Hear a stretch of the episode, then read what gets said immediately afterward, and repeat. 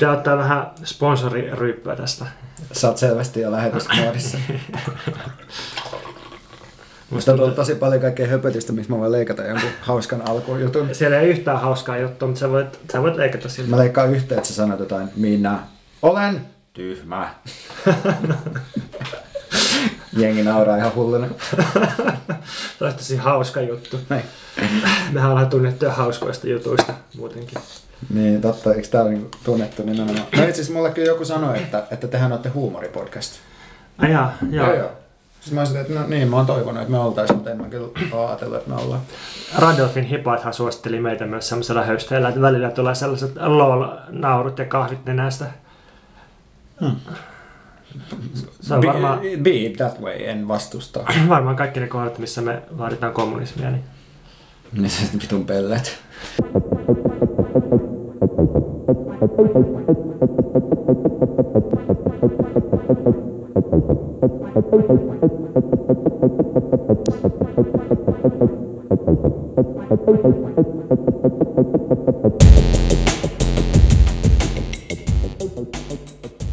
Tämä on Mikä meitä vaivaa podcast, jota julkaisee Voimalehti. Äänessä on Pontus Purokuru eli minä ja Veikka Lahtinen tässä vieressä. Hyvää maanantaita.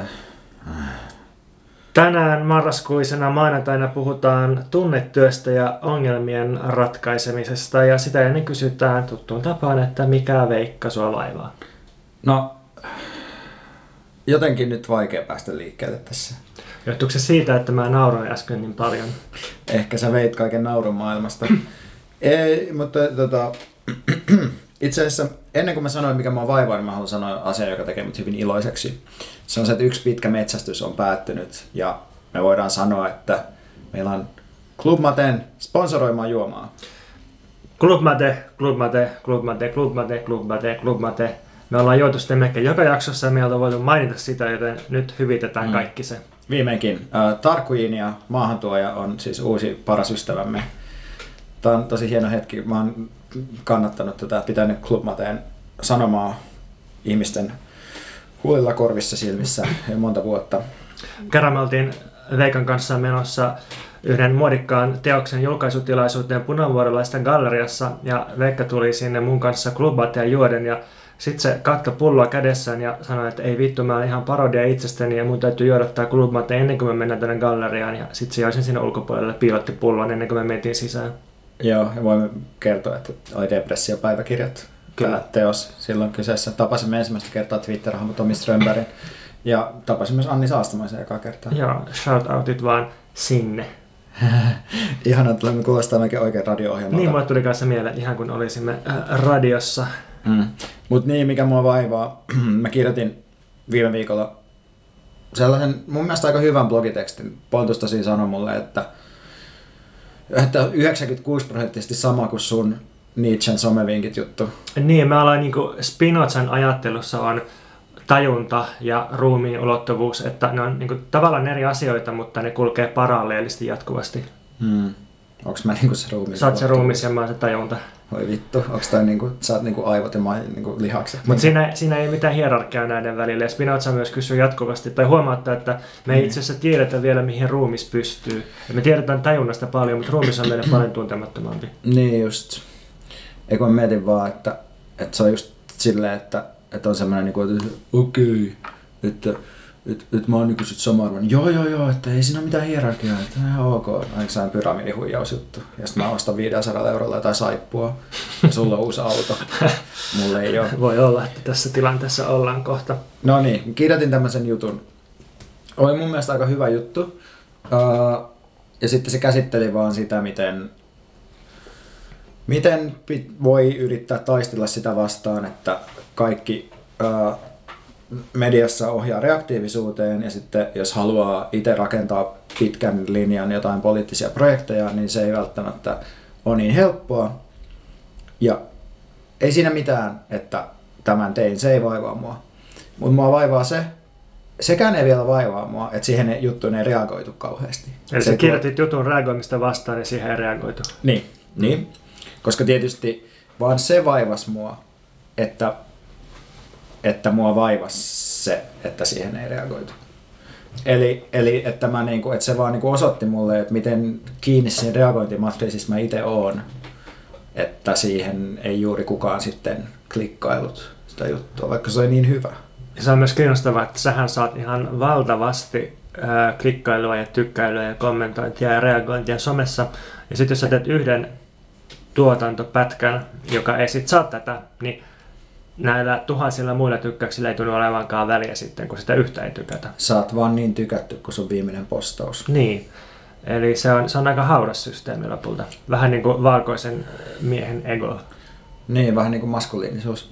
Mm. Joo, kyllä. Uh, ei, kyllä mä edelleen ajattelen, että mulla on oikeus elää, mutta, mutta siis se oli vaan mun mielestä niin kuin jännää, että sitä sitten kuitenkin oli sitä, että miksi ihmiset nyt tykkää tästä. Jos on yhtä lohduttaa, niin mä voin kertoa, että mä jaoin sen Twitterissä. Mä näin. Se ilahdutti mua, mutta sitten sit tulee vähän semmoinen olo, koska me ollaan niin läheisiä, että se on vähän sama kuin, että, että mä tiedän, että nyt ei mennyt hyvin, jos vaan mun äiti ja veli tykkää jostain mun postauksesta. Mikä sua vaivaa?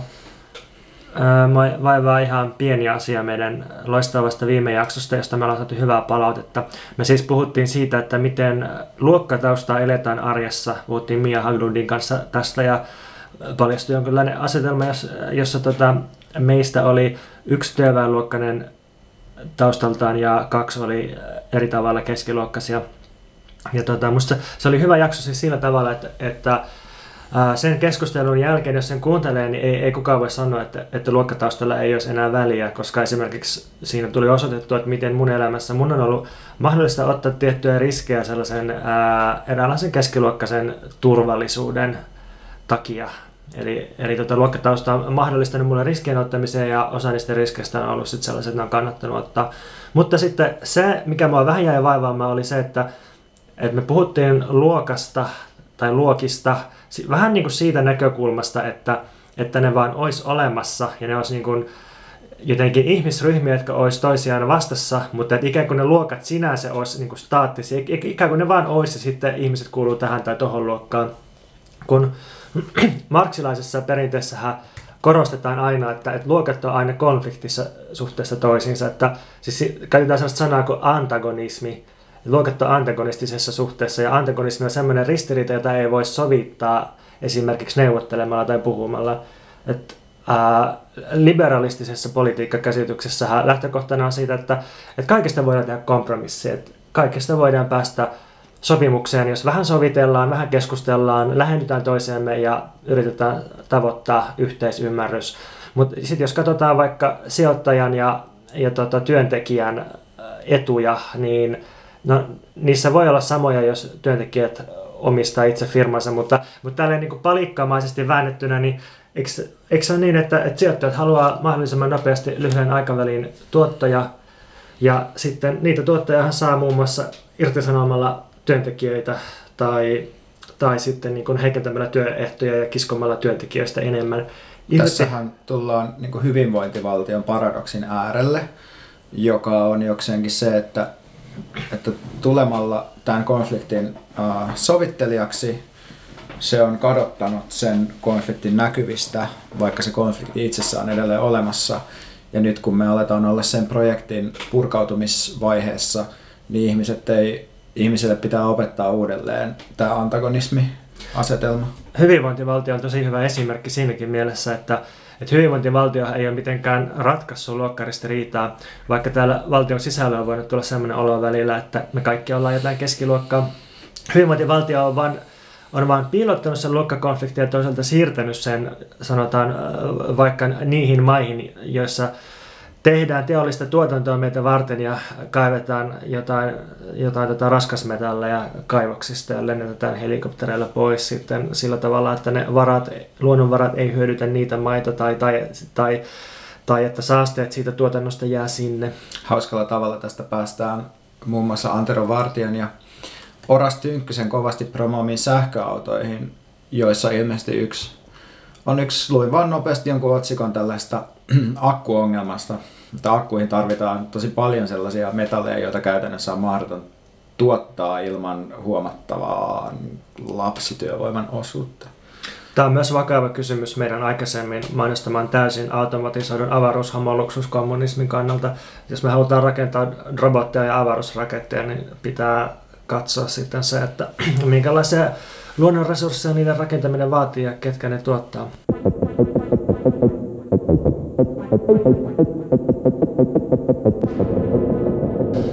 Tunnetyö on semmoinen sana, mitä kuulee aika paljon enemmän nykyään. Musta tuntuu, että ollaan päästy eteenpäin tämä on sellainen asia, missä ollaan päästy oikeasti eteenpäin. Monet asiat tuntuvat rullaavan taaksepäin niin yhteiskunnallisten oikeuksien suhteen ja katsoa, miten ääriaikeisto nousee, miten pitää perusasioista vääntää niin kuin rautalangasta ikään kuin menty taaksepäin. Mutta että se, että alettu puhua tunnetyöstä enemmän, niin tämä on minusta tosi hyvä kehitys.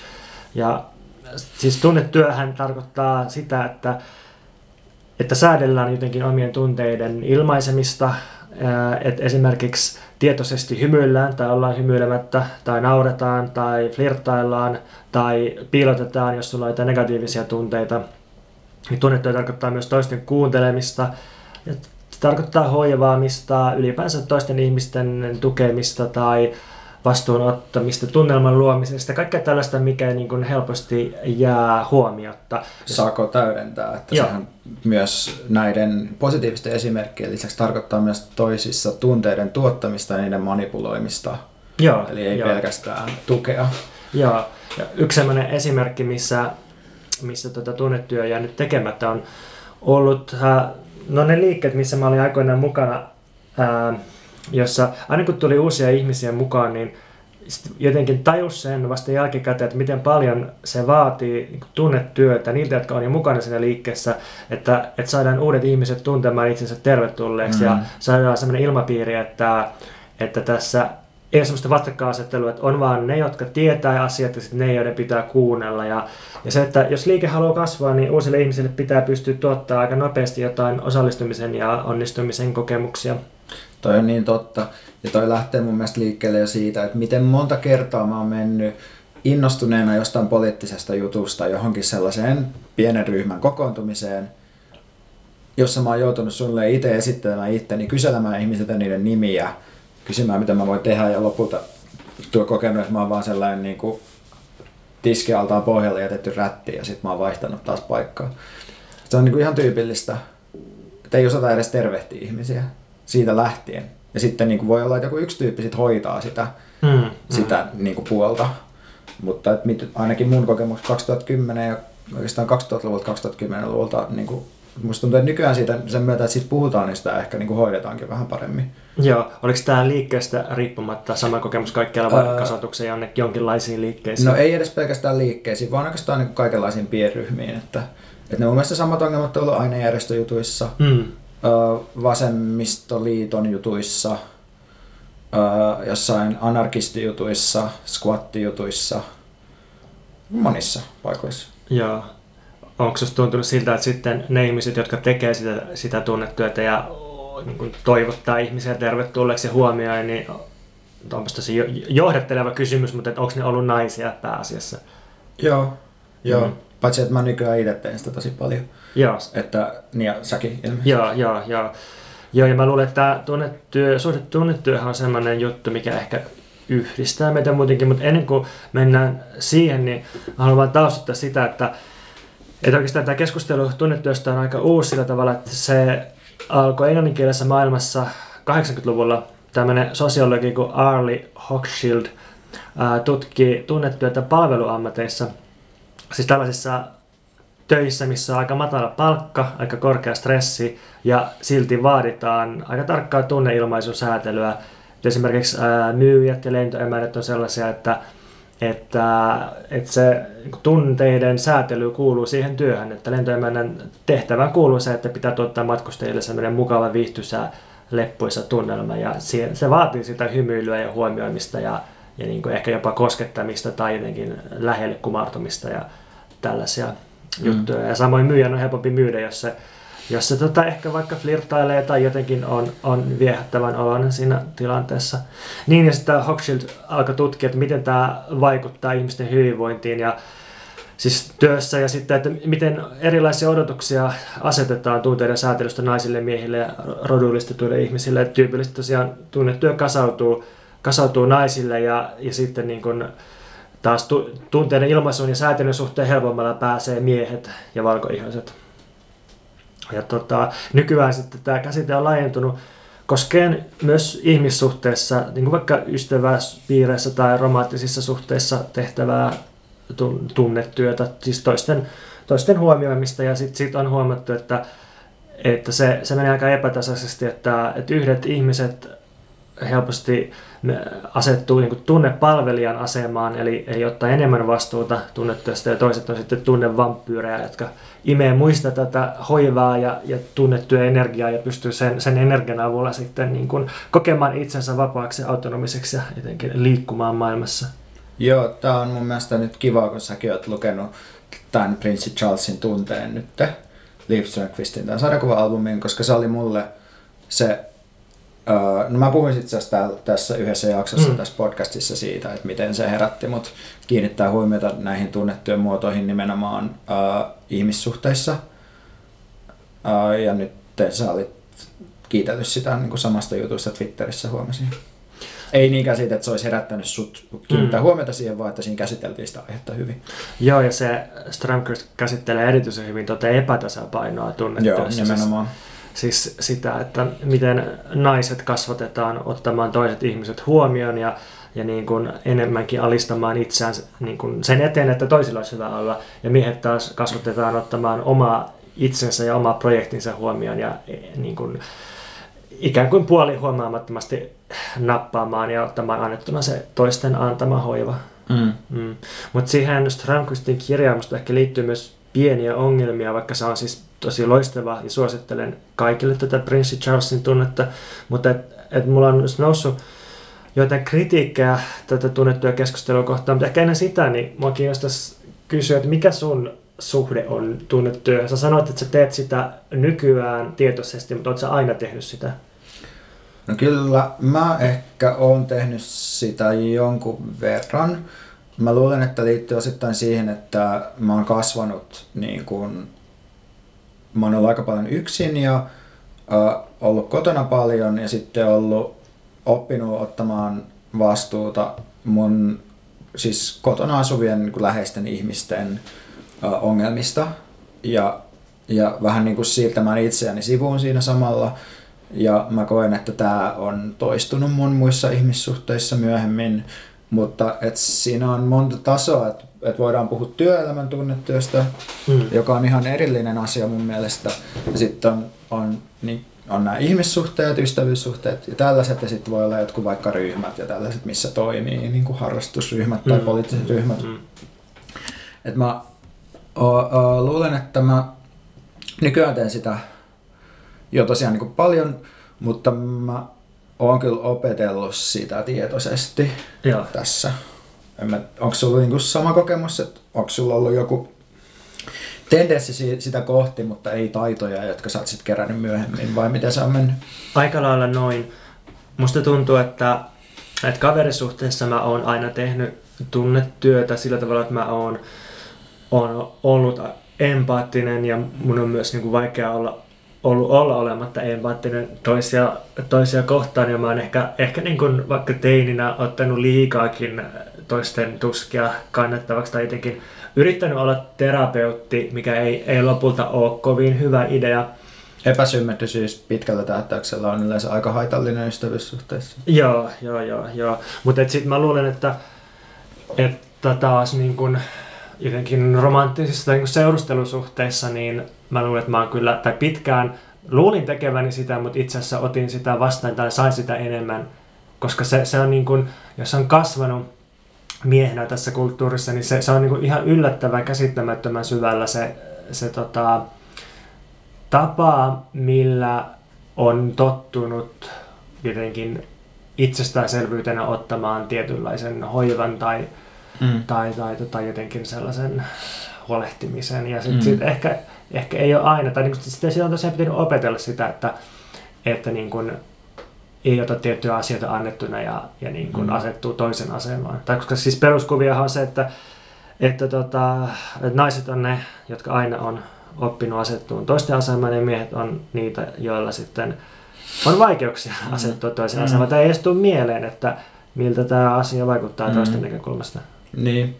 Mulla on useampi ystävyyssuhde karjoutunut siihen, että mä oon haitallisella tavalla itse muodostanut siitä sellaisen, missä mä teen nimenomaan sellaista tunnetyötä ilman, että mä edes annan niin kuin omia tarpeitani kenellekään hoidet, hoivattavaksi. Mm. Et se on osittain, se ei ole sun kanssa ongelma, koska sä jotenkin, öö, sä oot niin altis toisaalta ottamaan sit niinku, tai sä, sä niinku kuuntelet mua tosi paljon ja tuet mua asioissa, niin se ei ole silleen samalla tavalla ongelma. Hmm. Tai se ei ole mikään ongelma, vaan musta tuntuu, että tässä on ihan mun mielestä hyvä. No mä en tiedä, sulla on toivottavasti joskus jotain huolia, mistä sä voit puhua mulle, mutta sä oot ainakin vakuuttanut mulle, että sua ei häiritse se, että tämä menee nyt tällä hetkellä näin. Ei, kyllä musta tuntuu, että meillä, meillä se toimii sen takia, mm. että me molemmat oikeasti kuunnellaan toisiamme. Mm. Ja sitten ei se, niin semmoinen tietynlainen epäsymmetrisyys musta on ihan ok niin kauan kun se ei mene liian pitkälle tai kun se ala niin kuin, imemään energiaa. Mutta ehkä sitä, niin kuin, sitä tärkeämpää, että onko koko ajan kaikki balanssissa ihmissuhteessa, mm. sitä tärkeämpää on se, että, että voiko luottaa siihen, että sit kun, mm. sit kun on joku epäbalanssi tai sit kun, sit kun tarvii mm. toista, niin sitten, sitten se toinen mm. on valmis ottaa sitä vastuuta tai tekemään sitä niin sanotusti tunnetyötä, vaikka ei nyt halua, ei nyt halua palauttaa mitenkään ystävyyssuhteita pelkkään tunnetyöhön tai työhön. Tai vaihtoon ylipäätään. Niin, niin, niin. Mutta tämäkin asia, niin kuin aika moni muu asia mun mielestä ratkee tai luonnistuu aika hyvin sitä kautta, että vaan puhuu siitä. Jos kokee vaikka, niin kuin, että mulla on yksi kaveri, joka tällä hetkellä tukee mua tosi paljon ja sitten mä sanon sille, että, että kai sä sanot mulle, että jos sitä on ongelma ja, ja että mä tiedostan, että sä joudut nyt aika paljon kuuntelemaan mun juttuja. Mm. Että se on niin kuin, ollut siinä ihan hyvä. Että musta tuntuu, että ne isommat ongelmat nousee siitä, että jos niin kuin kumpikaan tai vaikka toinen ei tunnista koko ilmiötä, ei taju, että se on olemassa, ajattelee vaan, että tällaista tämä nyt on. Joo. Ja sitten siitä ei voi myöskään oikein puhua, jos koko käsite ja koko ajatus on vieras. Joo, ja musta tunnetyöhön kuuluu kaksi juttua. Ensinnäkin se, että, että tota, tekee jotain, jotain konkreettisia eleitä, tai siis just vaikka se, että, että silloin kun otetaan joku vastaan ryhmään, niin siihenhän pitää siis katsoa ja puhua ja kuunnella tietyllä tavalla. Että siis toi niin tekeminen on toinen juttu ja toinen juttu on sitten toi, minkä sä mainitsit, eli Eli sä et pystyy puhumaan siitä, että miltä asiat tuntuu. Mm, niin, niin siis ylipäätään joo, niin kuin, niin se, se kyky niin kielellistä omia tollaisia kokemuksia. Mutta mun tunnettu opit on mennyt ehkä eniten käytännössä työelämässä eteenpäin Demos Helsingillä. Joo. Silloin kun mä lähdin sieltä, niin mä pidin äh, sen lähtiesesitelmän otsikolla Affektiivinen työ Demos Helsingin arvontuotannossa, jossa mä käsittelin mun kokemuksia siitä että millä tavalla siellä kaikilla ihmisillä on oleellinen osa niiden työkuvaa on tietynlainen tunteiden tuottaminen ja manipulointi NS-asiakassuhteissa ja toisaalta keskinäinen hoivatyö siellä organisaation sisällä. Mm. Ja siellä se mun mielestä oli kaikkien tehtävä, kaikki koulutettiin siihen hyvin kärsivällisesti. Ja se oli mun mielestä oikeastaan, tai mä näin, että se oli sellainen niin kuin sanomaton, hyvin keskeinen asia, minkä takia niistä tyypeistä pidetään niin paljon, että ne tuottaa tietynlaisia kokemuksia ihmisissä, joiden kanssa ne toimii. Joo, eli siis konsulttityön ytimessä on tunnettyä sielläkin? Ei välttämättä konsulttityön ytimessä, mutta tai niin, no siis, että onko tämä, tämä on joku yleisempi teesi ehkä, mutta mun mielestä ne teki sitä hyvin eri tavalla, kuin voisi kuvitella, että mitä joku PVC tai joku sellainen iso konsulttitalo tekee. Millä tavalla eri tavalla? Mikä siinä oli hyvää? Uh, no se tietty välittömyys, tietty näennäinen kotikutoisuus, sellainen, että, että ihmiset saa niin kuin tulla ö, kokemaan asioita ja puhumaan omista asioistaan niihin tilanteisiin, mitä, mitä demos järkkäsi, että siellä, jos on joku työpaja, niin siellä oli aina sellainen hyvin tarkkaan mietitty koreografia siinä, että, että miten, miten ihmisiä otetaan vastaan, miten, miten niiden kanssa jutellaan, miten huomioidaan ihmisiä, jotka vaikka on putoamassa ryhmän tai sen keskustelun ulkopuolelle, mm miten ne otetaan osaksi sitä yhteisöä sitä kautta, että ne tulee johonkin tiettyyn tilanteeseen, niin mm. sitten miten ne voi toimia siinä jatkossa. Siinä oli aika paljon sellaista, mikä oli tosi kiinni niin kuin ihmisten taidoissa, mitä ei pysty välttämättä palauttamaan mihinkään ohjeisiin, vaan se oli enemmän semmoista, että niitä oppi käytännössä vetämään niin kuin tietyllä tavalla niitä työpajoja, mitä ne teki. Joo, tunnetyössähän on toi vaikeus, että sitä ei voi mitenkään tiivistää mm. joihinkin sääntöihin tai sellaisiin mm. rutiineihin, että teen näin, ne. vaan se se pitää elää jotenkin. Ja sitten mm. sit jos sitä alkaisi tiivistää johonkin sääntöihin, niin sitten se menee taas joksikin, mikä alkaa musta kuulostaa kidutukselta, ikään kuin se joku kaava, mm. että aina näin pitäisi tehdä, tai, tai jotenkin mm. semmoinen, että koko ajan kaikki olisi pakko halata toisiaan, tai mm. kaikki olisi pakko hymyillä. Niin kuin, se menee niin kuin ihan dystoppiseksi mm. sitten, jos aletaan niin kuin, jotenkin tehdä algoritmia tunnetyöstä. Mutta kyllähän se tollasessakin muodossa, missä opetetaan sellainen ruumiin käytäntö, niin kyllähän se on tosi voimavaroja vievää.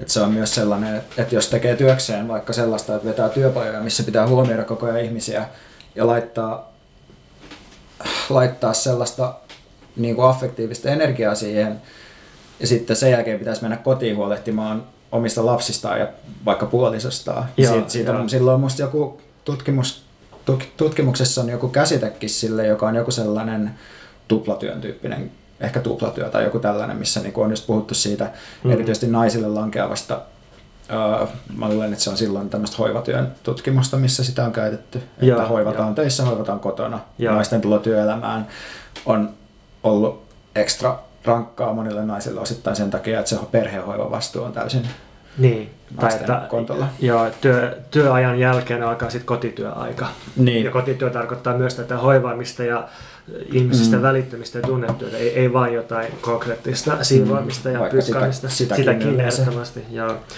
joo, mutta siis musta on tosi hyvä, että keskustelu tunnetyöstä on, on melkein niin räjähtänyt käsiin. Että jos mm. amerikkalaista ihan valtavirran mediaa googlailee, niin sieltä löytyy tosi paljon esimerkkejä siitä, että mikä on tunnetyötä ja minkälaisia epätasa-arvoisuuksia on milläkin tunnetyön alueella.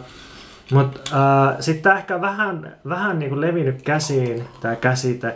Et on alkanut tuntua siltä, että kaikki on tunnetyötä. Mm. Äh, jotenkin se on, se on epämääräinen se käsite ja sitten tota, mun mielestä tuolla Femfissä eli feministisessä foorumissa oli tämmöinen hyvä Lymy-kollektiivin järjestämä keskustelu, jossa erotiltiin kolme, kolme eri työn muotoa. Siis nämä työn muodot on niin kuin, yksikään niistä ei ole palkkatyötä, vaan nämä on niin kuin kaikki jotenkin jollain tavalla näkymättömiä työmuotoja. Tämä oli tota, Iina Kaurasen tekemä erottelu. Ää, Ensimmäinen työmuoto on ruumiillinen konkreettinen työ. Se on just esimerkiksi sitä ruoanlaittoa tai pyykkaamista tai siivoamista. Ja se on aika selkeää sanoa, niin, tai katsoa, että kuka tekee sitä. Et se on ehkä perinteisesti ollut näkymättömissä, mutta se on niin kuin jollain tavalla kuitenkin helpompi nähdä. Ja sitten toinen työmuoto on sosiaalinen työ ja organisointi. Eli jos mietitään vaikka ruoanlaittoa, niin sit siihen kuuluu siitä huolehtiminen, että onko kaikki ruoka-ainekset koossa ja kuka tekee mitäkin ja milloin, jos tehdään yhdessä ruokaa. Eli se on niin kuin sitä taustatyötä tai metatyötä, mikä helposti jää paljon näkymättömämmäksi, koska jonkunhan pitää ottaa vastuu siitä, että, että ylipäänsä voidaan tehdä sitä, sitä työtä. Jonkun pitää ottaa vastuu siitä, että, että jos, jos pitää siivota, että kaapissa on aina riittävästi siivousaineita ja niin edelleen. Ja sitten kolmanneksi on se varsinainen tunnetyö, eli tunteeksi ihmiset itsensä, itsensä tervetulleeksi ja ää, mikä fiilis on ja tuntuuko tekeminen mielekkäältä ja mitkä on ihmisten väliset suhteet. Ja tota, tässä niin kuin, kuviossa tai tunnetyö on aika niin kuin selkeä lokero tai niin selkeä, selkeä käsite, mutta sitten tuntuu, että nykyään tunnetyöstä puhutaan silloin, kun pitäisi oikeasti puhua ää, vaikka opetustyöstä tai kotityöstä tai mm. hallinnallisesta työstä. Ja tästä tota, mm. kirjoitti hyvin Hailey Swenson niminen tyyppi Slate-lehdessä. Se on tämmöinen artikkeli kun uh, Please stop calling everything that frustrates you emotional labor. Kannattaa googlata ja lukea se, koska siinä on, on hyvä kritiikki tästä, tästä tota, tunnetyön leviämisestä kaikkialle. Ja sitten tosiaan toi, että halutaanko me palauttaa kaikki työ, halutaanko me sanoa, että kaikki on työtä, tai tavallaan kaikki on työtä ne. meidän arjessa kaikki Veikka sun Facebook-postaukset on työtä, joita sä teet oh Facebookin oh markkina-arvon eteen. Nyt sä oot osoittanut mulle kyllä jotain niin. aivan uutta. Joo, ei, on, on kyllä. Uh, mun mielestä mä luulen, että se varmasti se työksi kutsuminen ponnistanee sieltä feministisestä perinteestä, jossa on haluttu osoittaa sellaisia työn muotoja, joista naisille nimenomaan ei makseta, vaikka se kuormittaa. Ja sitten jos jotain voidaan kutsua työksi, niin sitä voidaan tietty vaatia myös palkkaa. Niin, ja silloin, silloin käytetään palkkatyöinstituutiota tällaisen kapitalismin sisäisen muutoksen vaatimiseen ja aikaansaamiseen, missä ei mun mielestä sinänsä ole mitään ongelmaa siitä huolimatta, että haluaisi purkaa koko paskan, mm, mm. koska mä luulen, että aika monet feministit on ehkä kyllästyneitä siihen kommunistien pointtiin, että korjataan nämä naisten asiat sitten, kun mm. vallankumous on tullut. Tämän takia Italiassa oli se kuuluisa kampanja, jossa feministit vaati palkkaa kotityöstä ja nykyään perustulohan on perusteltu sillä, että että se olisi palkkaa myös kaikista tästä näkymättömästä hoiva- ja tunnetyöstä. Yhteiskuntatuloa. Niin. Mutta sitten mulla on toinenkin pieni kritiikki tähän tunnetyökeskusteluun. Musta kritiikki kohdistuu myös tuohon Liv Strömqvistin muuten tosi loistavaan kirjaan Prinssi Charlesin tunne. Eli, eli mun ajatus on se, että, että se mitä kutsutaan tunnetyöksi, niin se sisältää myös välillä ehkä aika kavallaakin kontrollia ja normittamista ja hallintaa. Ja tämä tulee esiin vaikka vanhempien ja lasten suhteessa tai, tai romanttisissa suhteissa. Ja ää, tätä, niin heti jos mainitsee vaikka sellaisen käsitteen kuin, siis tosi sukupuolinen käsitteen kuin nalkutus, niin ehkä saa kiinni siitä, mitä mä, mitä mä haen. Että siis tunnetyöhön sisältyy helposti sellainen asetelma, että, että toinen osapuoli kokee, että toinen yrittää kontrolloida sitä tilannetta. Esimerkiksi, esimerkiksi määrittämällä sitä, että miten koti pitää järjestää tai tai sitten jos toinen osapuoli on se, joka on vastuussa siivouksesta, niin sitten saattaa olla myös sellainen osapuoli, joka ottaa määritteltäväkseen sen, että mikä on oikea tapa siivota ja sitten niin kun, sit se on se ainoa tapa, jolla voi siivota. Hmm. Ja toihan varmaan liittyy siihen, että jos siitä koko kodin hoitamisesta ei ole olemassa yhteisiä sopimuksia, niin, niin silloin sit tulee vähän niin kuin, uh, että se on toimeksiantaja se toinen siinä ja sitten se toinen on niin kuin huono työntekijä, joka yritetään joskus saama, saada tekemään jotain. Joo, eli siinä tämän niin kuin, taustalla on joku epätasa-arvo tai niin kuin mm. epäsymmetria, mm. mikä johtaa tähän, mutta että, niin kuin, mä en haluaisi, että tulisi sellainen asetelma, missä kaikki mitä kutsutaan tunnetyöksi on ikään kuin automaattisesti hyvää ja jotenkin sellaista pyhää ja ja sitten niin kun, sit jos joku yrittää välttää jossain tilanteessa tunnetyötä, niin sitten sit se niin kun olisi aina paheksuttavaa välttämättä. Vaan niin musta niin. tunnetyön muotoja pitää myös pystyä jotenkin tarkastelemaan sille, että onko tämä mielekästä, onko tämä mielekäs tapa käsitellä tunteita. Mm. Joo, toi jää mulle ehkä vähän abstraktiksi, mitä sä tarkoitat. Mm. Mm, ehkä se vaan tarkoittaa sitä, että tunteella pystyy myös manipuloimaan, mm. tai että se, että huomioi tunteet, niin ei vielä tarkoita sitä, että huomioi ne jotenkin mielekkäällä, molemmilla tavalla mielekkäällä. No joo, no siis tossa kyllä ehkä, ehkä voi palata just siihen, että, että kun mä täydensin sitä tunnettua määritelmää, mikä sanoit siinä alussa, niin, niin, niin kyllähän se just, että musta vaikka se, mitä mä tein siellä duunissa, niin mun mielestä se oli osittain myös vähän ällöttävää. Mm. Että siinä nimenomaan näennäisesti välitettiin ihmisistä, jotta niistä pystyttiin nyhtämään jotain arvoa irti. Että kyllähän se on myös ihan valjastettavissa niin kuin, uh, sellaisen tuotantoon, missä mikä tahansa muukin ihmisten kyky. Niin. Et siinä mielessä se nyt on vaan niin kuin yksi, yksi asia, mitä me tehdään, mitä me osataan. Ja sitten se voi niin kuin, laittaa erilaisiin tarkoituksiin käyttöön. Musta toi on, toi on se jotenkin laajempi avainpointti tässä, että, että jos me puhutaan tunnetyöstä, jos puhe tunnetyöstä ja kokemukset siitä lisääntyy, niin pitäisi ehkä myös miettiä, että mistä tämä kaikki johtuu. Että mä väitän, että se ei johdu pelkästään siitä, että me, meistä on tullut feministisempia ja me ollaan skarpimpia asioiden suhteen osataan huomioida näkymätöntä työtä. Että, okei, okay, toi on tosi tärkeä juttu, mutta kyllä mä väitän, että tämä tunnetyön lisääntyminen liittyy myös jollain tavalla kapitalismin muutoksiin siihen, että, että nykyään tunteilla pystytään tuottamaan arvoa eri tavalla ja sen takia ihmisiltä myös vaaditaan tunteiden hallinta ihan eri tavalla kuin aikaisemmin. Mm, nimenomaan. Tämä on myös mun kokemus ja liittyy ehkä jotenkin siihen, siihen samaan, että minkä takia nykyään työpaikoilla on kivan näköistä. Että se ei johdu siitä, että, että ihmisistä välitettäisiin enemmän, vaan se johtuu siitä, että pitää tuottaa niissä tietynlaisia kokemuksia, joita voidaan sitten kaapata. Tiesitkö, että on olemassa myös työpaikka, jossa on tosi hankeita ja perseestä? Joo, ne on putoamassa kapitalismin kelkasta. Ja se on hyvä.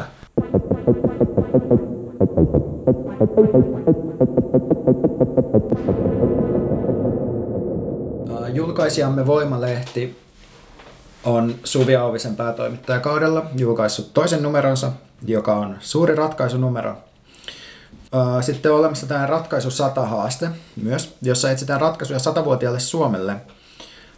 Kun twiittaa, kuten minä tein, sata vitutuksen aihetta Suomessa, niin joku konsultti tulee heti vaatimaan, että nyt tarvitaan tähän rinnalle sata ratkaisuehdotusta. Miksi sä oot tehnyt niitä? No koska mä oon tämmönen valittava paska. Okay. Mä en ole rakentava. Mä en kykene rakentavaa ajattelua, vaan kaikessa pitää nähdä vaan vikoja. Sä haluat vaan rikkoa, tuhota ja hävittää. Niin, nimenomaan. Ja ratkaisu kuulostaa hienolta jutulta, koska nyt on tämä viheliäisten ongelmien aika, meillä on vaikeita ratkaisemattomia ongelmia, niin sitten onhan se siistiä, että joku miettii ratkaisuja. Onko, mm. onko siistiä? No on, on, totta kai. Kyllä mä haluaisin, että ongelmia olisi vähemmän. Niin. niin, ja tässä ehkä päästään kohti pointtia. Mä pikkuhiljaa kerin auki tätä hommaa.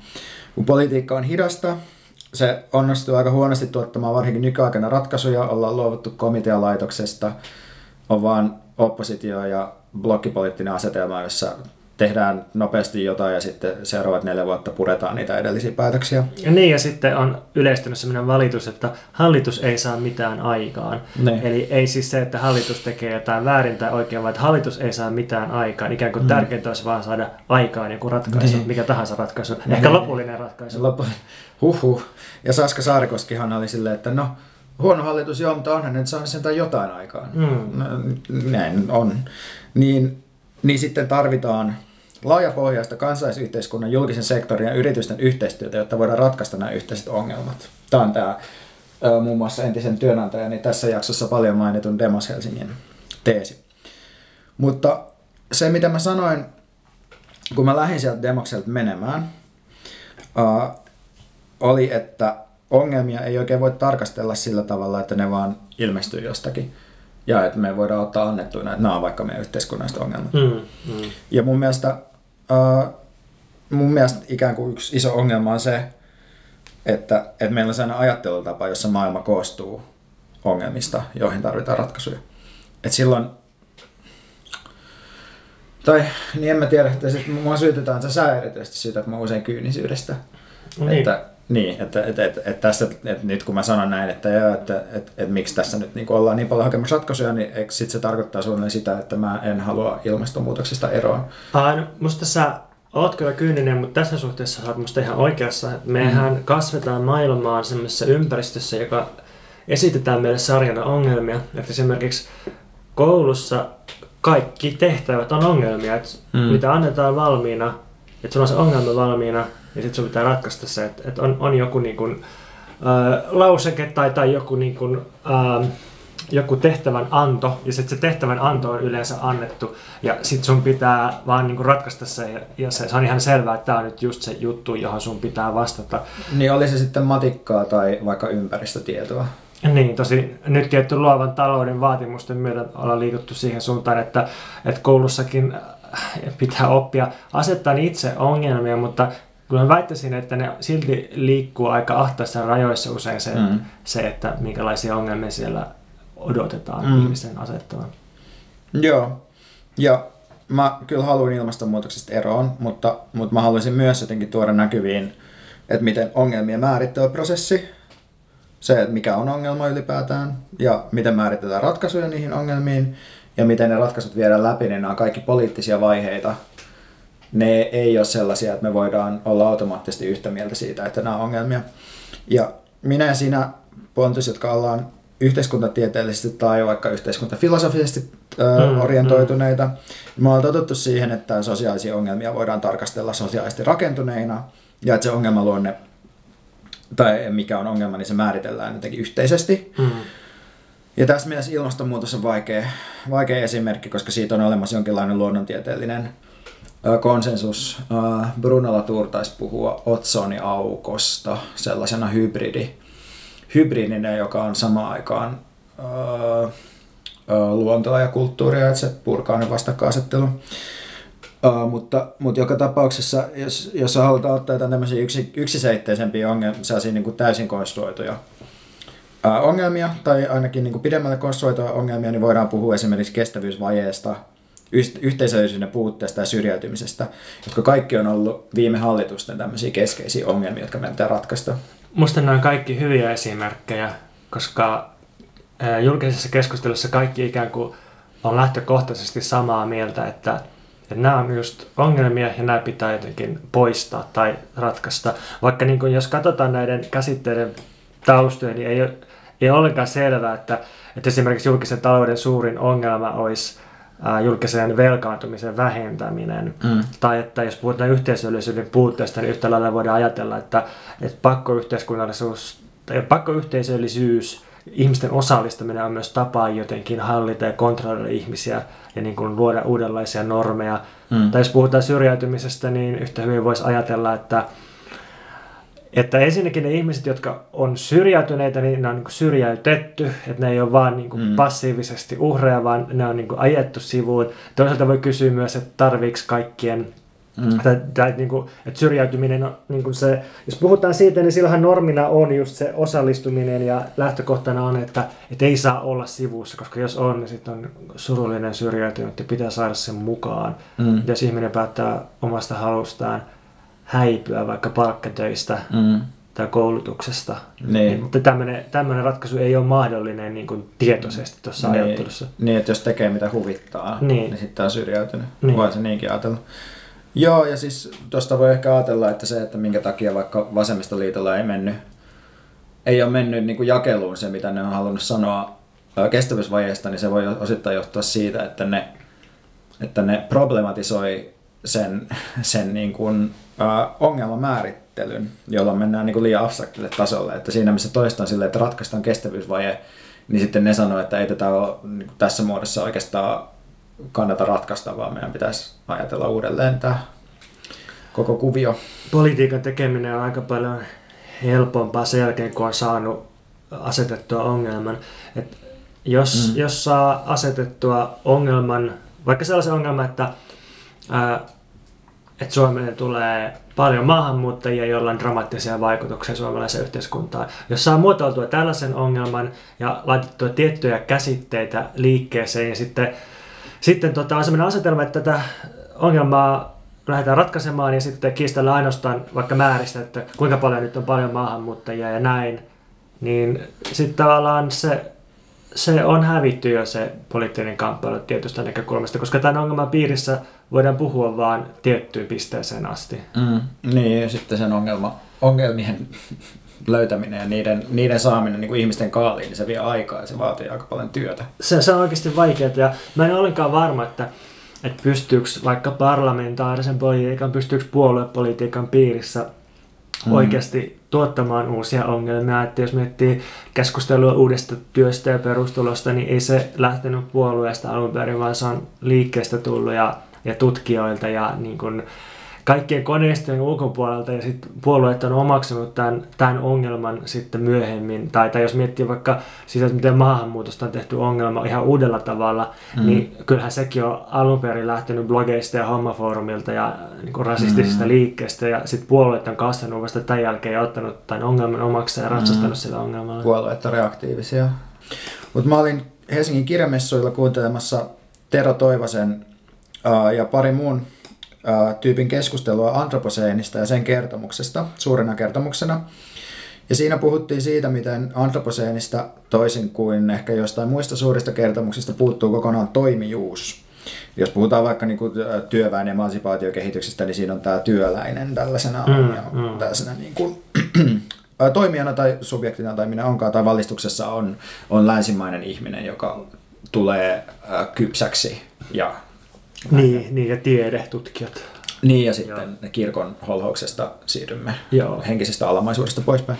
Mutta mä käytän tätä toivasta nyt aasinsiltana siihen, että mikä mun mielestä näissä, että mikä, mikä tässä ratkaisumallissa mun mielestä tavallaan mättää, ja, ja mun mielestä siinä on se keskeinen toimimaton asia se, että, että meidän varsinaiset ongelmat ei ole se, että meillä ei olisi ratkaisuja, tällaisia lyhyen tähtäyksen ratkaisuja. Mm. Et jos katsoo vaikka tota, näitä ratkaisukilpailuja tai vaikka sitä ö, voimaa, niin siinä on joukko hyviä ideoita, joilla me ei tehdä tavallaan yhtään mitään. Tai se meidän suurin ongelma ei ole se, että etteikö meillä olisi hyviä ideoita.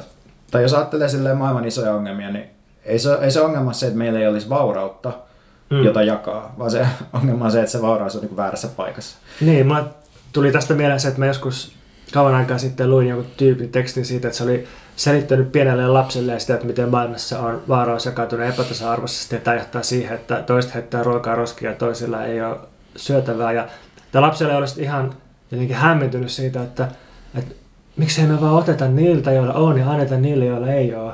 Hmm. Täällä ratkaisu on olemassa. Lapsetkin Kyllä. tietää, mikä on se ratkaisu. niin, ja, ja, siis meillä on kaikki helvetin hyviä keksintöjä. Ei, me ei mun mielestä tarvita jotain, jotain maapähkinävoita, josta voi tehdä polkupyörän. ei ehkä paras innovaatio, tämän takia mä en varmaan enää ole siinä gameissa mukana. Mä mutta, ehkä ostaisin tämän. niin, niin, mutta siis, että jotenkin se, että, että meillä on loputtomasti jotain vitun ideakilpailuja, jossa mietitään, että tällaisella aurinkopaneelilla voi, voi valaista 5000 kylää jossain kolmansissa maissa, niin ei se niinku...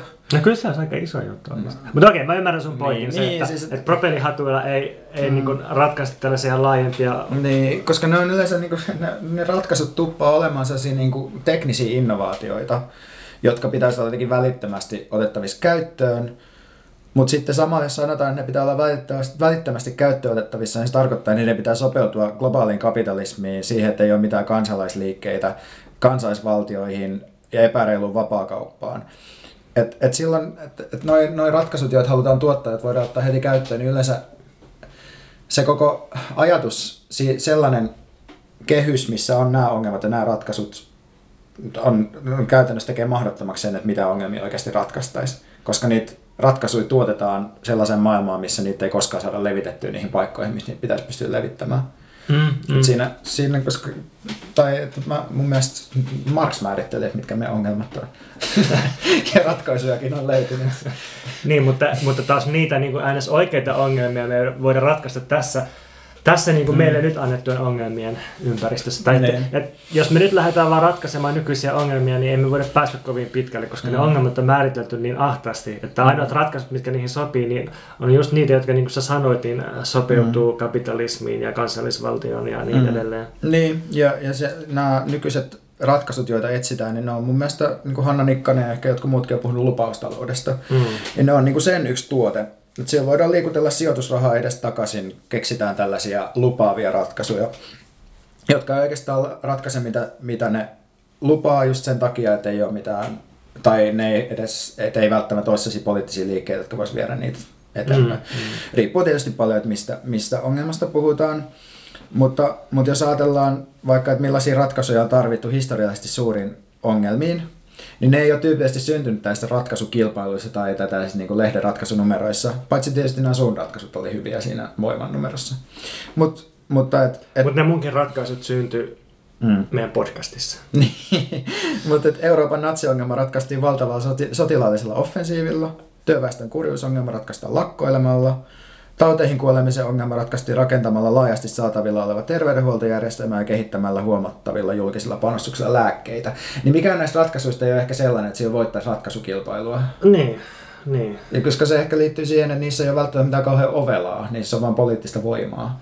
Niin, ja sitten ne on myös sellaisia juttuja, jotka on rakennettu vuosien myötä. Tai mm. että et, hyvinvointivaltio tai terveydenhuoltojärjestelmä on ehkä lähempänä sellaista, missä on ollut joku idea ja sitä ideaa on lähdetty toteuttamaan, mutta et siinäkin se on ollut aikamoisen poliittisen väännön ja rakentamisen taustalla sit se, eikä sellaisen, että joku propellihattu tyyppi olisi esittänyt slushissa lavalta, että nyt mulla on mm. tämä briljantti idea ja lähdetään niin. toteuttaa sitä. Se on ihan hauska ajatus, että jos sä menisit tekoparassa sinne niin puhumaan, että Euroopan yllä leijuu aave, niin. se olisi sun keynote. Sitten puhuisin täysin automatisoidusta avaruusammalluksesta niin. niin, maapallon yläpuolella leijuu aave. Galaksin yllä leijuu aave.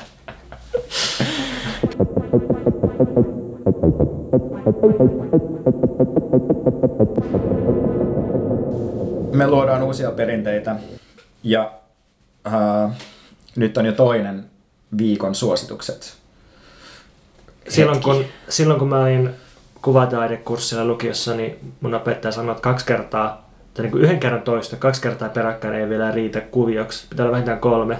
Onko tämä vasta niin kuin, että ensin, ensin tragediana ja sitten farssina? Ja sitten vasta kolmannella kerralla se on perinne. niin. Miten, ensin kaikki? tragedia, sitten farssi, lopuksi perinne. Niin, kolmas, kolmas natsidemo tänä vuonna. Niin. Eikö tänä vuonna vasta toinen? Niin, niin jos puhutaan vastarintaliikkeelle niin, vasta. Niin, joo. Eli siis farsi tulossa. Toivottavasti. Mutta mä, mä haluan suositella uh, Kiasman Ars Fennika näyttely. Oletko käynyt katsoa sen? En ole vieläkään käynyt. Miasti se on? Mä en yhtään tiedä, mä en ole tehnyt taustatyötä, mutta ei se ole ainakaan hirveän kauan vielä ollut. Mutta se on tosi kiva. Siellä on ne kun mun mielestä Louvre on niin kuin suuri kusetus. Mun mielestä näyttelyssä pitäisi olla ehkä kaksi teosta. Ja sitten niitä pitäisi tuijottaa intensiivisesti. Se on tai ei Louvre on varsinaisesti suuri kusetus, meni vähän... Ainakin Louvre on suuri. Louvre on suuri, sitä mä leikkaan tästä pois sen sanan kusetus. Mutta siis äh, tarkoitan vaan sitä, että et, et mun mielestä se niinku hämää taiteen vastaanotossa, että et, et ihmiset on opetellut juoksemaan helvetin isojen gallerioiden läpi. Koska niin, eihän siinä niinku ehdittää yhtään mitään. Niin ikään kuin se volyymi suorittaminen olisi se pointti. Niin ja siis teokset vaatii aikaa niin mm, oikeasti. Mm. Totta kai ne vaatii tosi paljon kaikkea kontekstin haltuottoa ja tällaista, mutta niin kuin se Ars Fennica on musta siitä kiva, että siellä on ne onko niitä viisi taiteilijaa, jotka kilpailevat palkinnosta. Niillä on jokaisella yksi huone siellä. Ja sitten siinä voi niinku syventyä rauhassa niihin juttuihin. Et siellä on silti yhdeltäkin, mä en muista näiden taiteilijoiden nimeä, mutta vain yksi teos, joka on niinku tämmöinen uh, Hugo Simberin uh, kuolemanpuutarha, sen, sen tota pienen teoksen sellainen uh, uudelleen tulkinta, jossa mm. on tehty siistejä robotteja, jotka hoitaa kasveja sellaisessa isossa huoneessa. Oh, okay. Se on tosi hieno.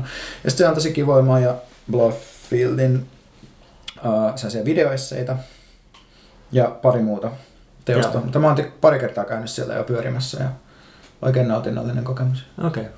Joo. Uh, ja sitten mm, toinen suositus on alkoholittomuus tällaisena kokeiluna, jota on itse tässä testaillut nyt kuukauden. En ole käyttänyt yhtään alkoholia ja mun mielestä se on hyvä kokeilu, koska siinä voi todeta, että että jos on kurjaa vielä, sanotaan vaikka kahden kuukauden jälkeen, niin voi todeta, että okei, tämä alkoholilla varmaan on joku oleellinen tehtävä tässä mm, elämässä. Mm, mm. Tai jos sillä ei ole sellaista, niin sitten voi todeta, että, että mä oonkin vapaampi ja nyt mä toteutan todellista itseäni paremmin ilman viinaa. Tuntuuko se nyt täältä? No musta tuntuu nyt siltä, että mä oon jaksanut tosi paljon paremmin kaikkea, kaikki Joo. juttuja. Että nyt on hyvä, mutta ei se välttämättä tarkoita sitä, että, että se kannattaisi voi pysyvästi jättää pois elämästä, mutta on hyvä kokeilu joka tapauksessa. Joo, musta tuntuu, että sen jälkeen kun sä oot alkanut streittaamaan tässä ainakin hetkellisesti, niin myös mun alkoholin käyttö on vähentynyt ja se on osittain ehkä liitoksissa siihen, että me ei juoda kun me nähdään, mutta on siitäkin muutenkin ja musta tuntuu, että mäkin paremmin, joten hmm. kiitos tästä kiitos streittaamisesta. Kiitos, kiitos. Ehkä meidän alkoholipoliittiset kannatkin tästä vielä muuttuu. Voi olla. Käytäntö hmm. muuttaa teoriaa nyt on käynyt sille, että mä oon mennyt taas lukemaan kirjoja. ja... Mutta mut mäkin oon alkanut lukea kirjoja, kun mä en enää juo. Niin. Pysyy, kato, pysyy silmät tekstissä. Eikö pullot kaatule siihen kirjan päälle, kastele kaikkea viinalla. Ja viinasytyt tulee, niin koko talo palaa maan tasalle. Niin, pitää taas aloittaa uusi elämä uudessa kaupungissa uuden perheen kanssa. Mutta joo, siis mulla on vuodesta 2004 tai 3 lähtien tilastot siitä, että paljonko mä oon lukenut kirjoja ja näyttää tämänhetkinen pylväs diagrammi siltä, että, että tästä vuodesta tulee mun eniten lukema tai luetuin vuosi sitten ehkä vuoden 2007, eli mä oon tosiaan Oho. lukenut paljon ja mä oon lukenut ö, klassikoita, jotka mulla on ollut pitkään listalla. Et yksi on tämmöinen Audre Lorden esseekokoelma vuodelta 84 nimeltä Sister Outsider. Ja tää on niin kuin, äh, intersektionaalisen feminismin jonkinlainen graalin malja ja tämmöinen megaklassikko. Ja siis tässä tulee just nämä, että, että feminismissä ei ole vaan sukupuolihierarkioita, vaan myös luokka, rodullistaminen ja ikä ja seksuaalinen suuntautuminen vaikuttaa siihen, että miten eri tavoilla ihmisiä sorretaan ja että naiset on myös niin kuin, suhteessa toisiinsa tosi erilaisissa asemissa. Ja Onko niin, tämä ollut, niin kuin, sori mä keskeytän, miltä vuodelta on tämä kirja? Siis tämä kirja on muistaakseni 84, mutta nämä kirjaan kootut tekstit on jostain vuodesta ehkä 71, no suurin piirtein 70-luvulta ja Kasarin no. alusta. Onko tämä siis myös semmoinen niin kolmannen aallon feminismin sellaisia niin kuin, äh, määritteleviä teoksia? Äh, tai... joo, joo, mutta se on ehkä silleen, että se, se ei ole ehkä niin tunnettu, koska tota, Audre Lordehan on niin kuin, voisi sanoa, että sen, sen ammatti oli runoilija ja aktivisti. Että se, se opetti mm. myös yliopistossa, varsinkin elämänsä loppupuolella, mutta, mutta se, se ei ole samalla tavalla tunnettu kuin joku, sanotaan Judith Butler tai tämmöinen, joka niin. alusta loppuun on, tai alusta nykyhetken on ollut mm. akateeminen tyyppi. Joo, jo. Että Lorda on semmoinen, että se on niin kuin siellä täällä aina aina julkaissut runoja ja pitänyt puheita ja sitten niitä niinku, ne on mm. tullut viiveellä sit se tajuaminen, että miten suuri merkitys mm. niillä on. Ja sitten tietysti kun se määrittelee itsensä äh, mustaksi, lesboks, feministiksi ja äidiksi. Ja nämä niin kaikki sellaisia, ehkä äitiä lukuun ottamatta, sellaisia asemia, mitkä niin kuin, varsinkin Amerikassa on aika niin kuin marginaalissa ollut, niin se on nyt vaikuttanut siihen kanssa, että, Mm. että sitä ehkä tunnustettu. Ja siis tämä vaan niin kuin, tämä kirjan lukeminen niin kuin havahdutti mulle sen, että mä oon, niin kuin, mä oon niin kuin aina tiennyt jonkun Butleria ja lukenut sitä. Mm. Ja sitten tässä on paljon kamaa, mikä on niin kuin, äh, jollain tavalla samaa, mutta mikä niin kuin on sanottu paljon aikaisemmin itse asiassa ja paljon Niin. selkeämmin.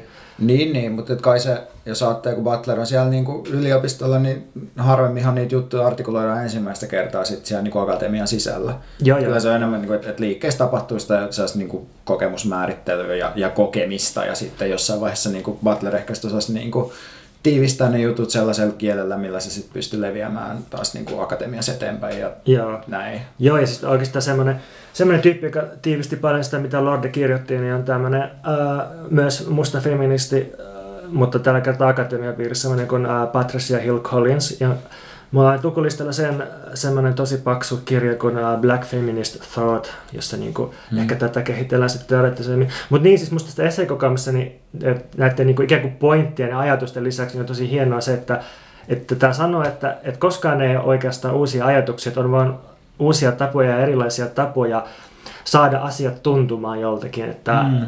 Se oli vain tosi hienosti sanottu. Että Toi kuulostaa ihan sulta.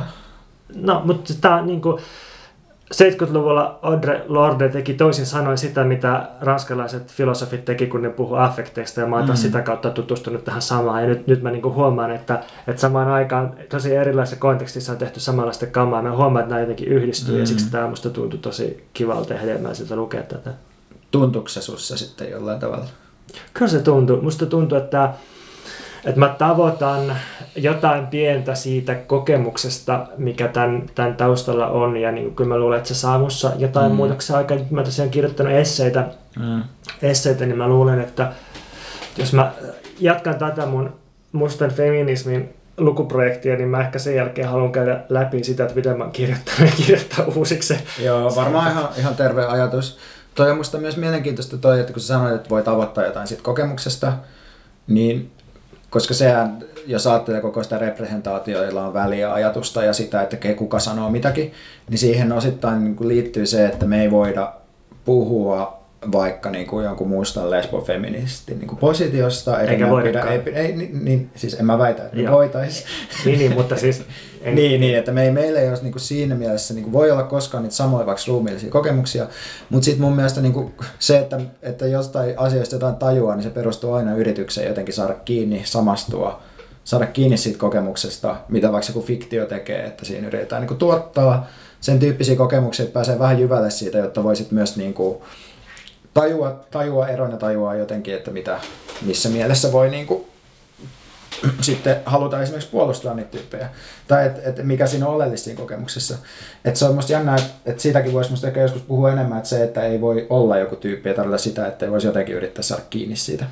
Niin, ja sitten jos nyt lukee vaikka Lorden tekstejä enemmänkin, niin kyllä se, sillä on semmoinen, niin kun se yrittää painostaa ja lobata sen puolesta, että, että vaikka mustien kirjallisuutta olisi paljon enemmän ö, lukulistoilla ja, ja että niitä opetettaisiin, että, että myös valkoiset jotenkin tutustuisi siihen, että mistä tässä on kyse. Että, koska siis valkoiset, jos ne pystyy, jos, jos oletetaan, että me pystytään koulussa samastumaan johonkin äh, Homeroksen töihin, jotka on niin kuin Mm. mm. tuhansia vuosia sitten tehty jostain ihan Mm. mm. toisessa kontekstissa. Jos me pystytään siihen jotenkin pääsemään käsiksi ja saamaan jotain tunnekokemuksia siitä, niin miksi me ei mukaan voitaisiin lukea Mm. mm. mustia kirjallisuutta? Ei siellä ole mitään muuta Ei. syytä kuin se, että, että tota, se on marginalisoitu jotenkin poliittisesti Niin. ja vallan kautta. Just näin. Niin ja siis että ehkä vaan se, että, että ei välttämättä saa kiinni siitä samasta kokemuksesta, mutta en tiedä, niin kuin, saa sitten jotain, jostain saa kiinni. Hmm.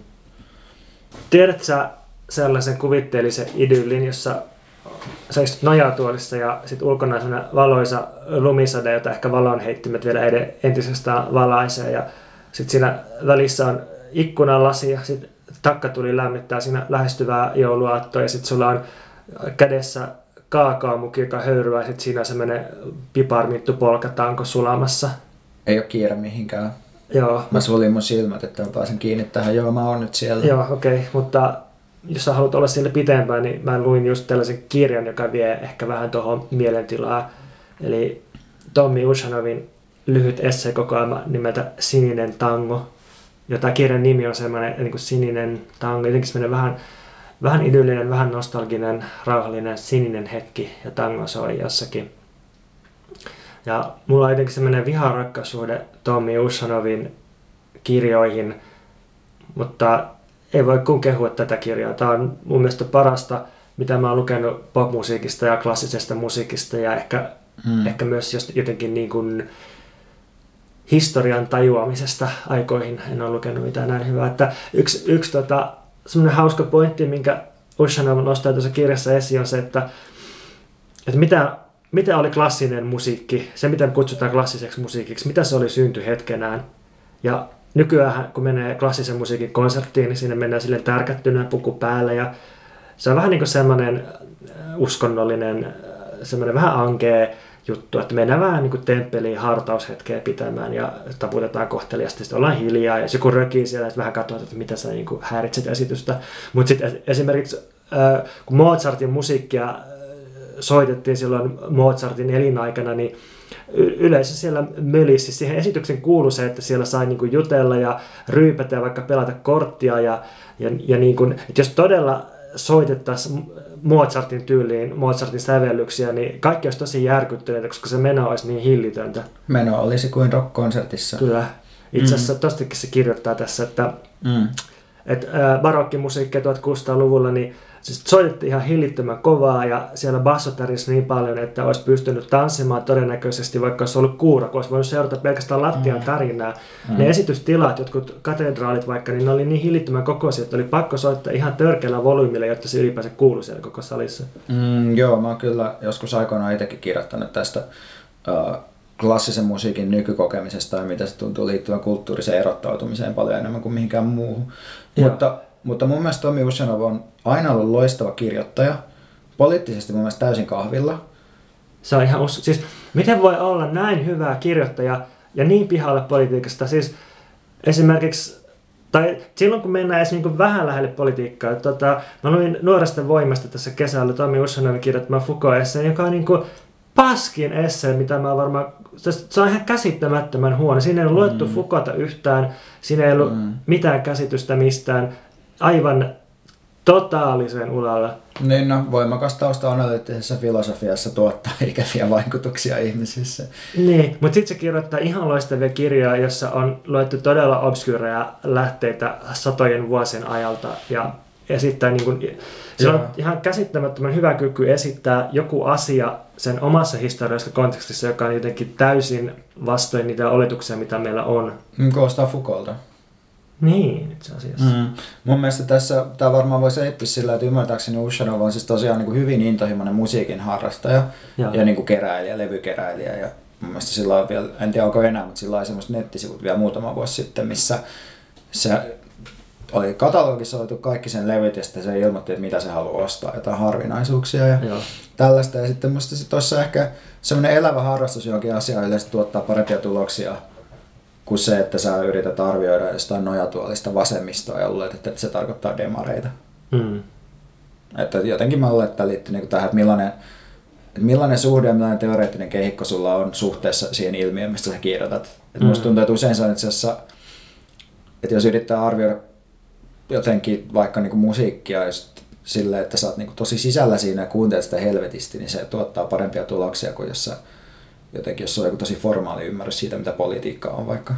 Tämän takia ajatus objektiivisesta journalismista on täysin idioottimainen ja oikeastaan haitallinen sen journalismin kannalta.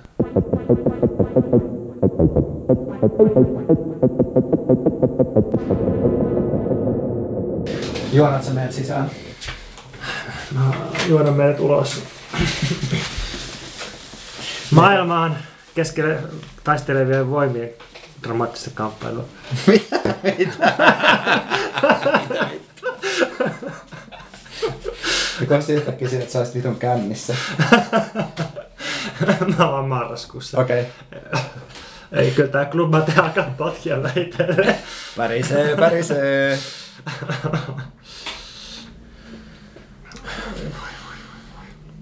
Ja tästäkin tulee Vitun hyvä. Paras jakso ikinä. Thank